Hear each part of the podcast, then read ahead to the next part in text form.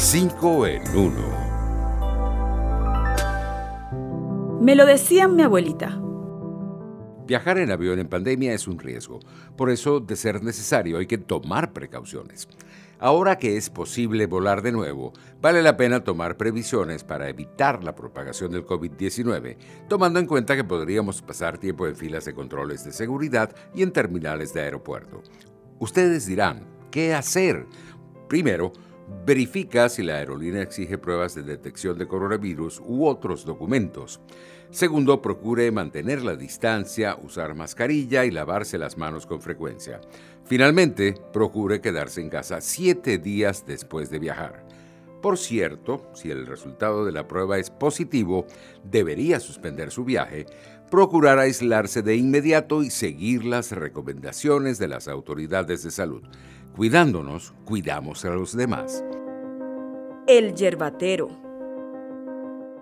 El guásimo o cabeza de negrito es un árbol de tierras calientes con propiedades curadoras.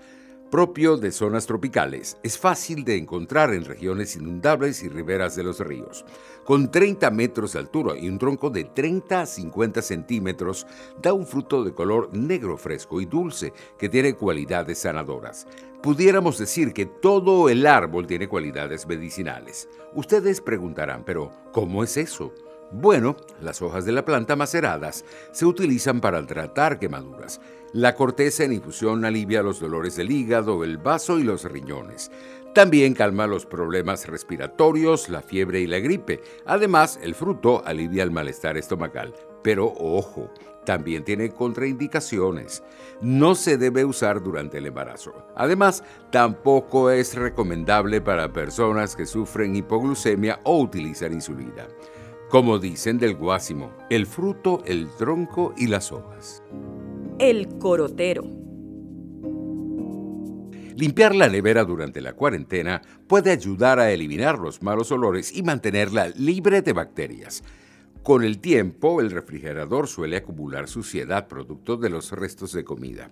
Muchos no lo saben, pero algunas bacterias pueden sobrevivir en el interior de estos electrodomésticos y producir intoxicaciones, como la listeria monocitogenes, que resiste muy bien el frío. Hay recomendaciones sencillas para mantener limpia nuestra nevera. Primero podemos desenchufarla, retirar todos los alimentos y las piezas desmontables. Segundo, frotar el interior con un paño mojado con agua y vinagre. Por último, proceder a secar las superficies con un papel absorbente. Para mantener el refrigerador libre de olores desagradables, basta con colocar un vaso con jugo de limón, un vaso de café molido o un recipiente de bicarbonato de sodio en su interior. La naturaleza nos enseña. El arroz es un cultivo milenario que llegó a nuestro país durante la conquista para quedarse. Si la memoria no me falla, este alimento empezó a producirse hace unos 7.000 años en China y la India y llegó a América en el siglo XV con Cristóbal Colón.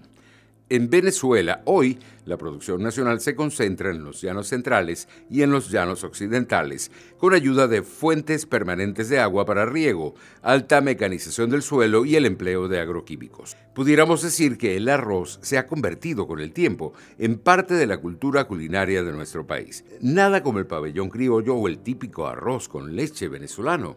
Como dicen en China, arroz para vivir y flores para tener por qué vivir. Increíbles parajes.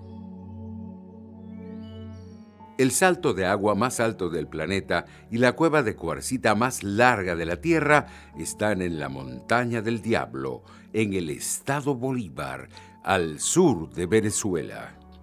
Muchos no lo saben, pero Aullante-Puy, o montaña de espíritus malignos en lengua pemón, es mundialmente conocida por tener el salto del ángel de 979 metros de altura y la cueva de cuarcita más larga del planeta, con una extensión de 20.2 kilómetros de largo, conocida como Imarawi.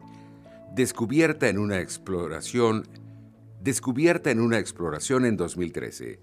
Esta cueva es tan mágica que desde el aire se logra ver como un espectáculo, reconoció Freddy Vergara, quien formó parte de la expedición. Hasta aquí 5 en 1. Nos vemos.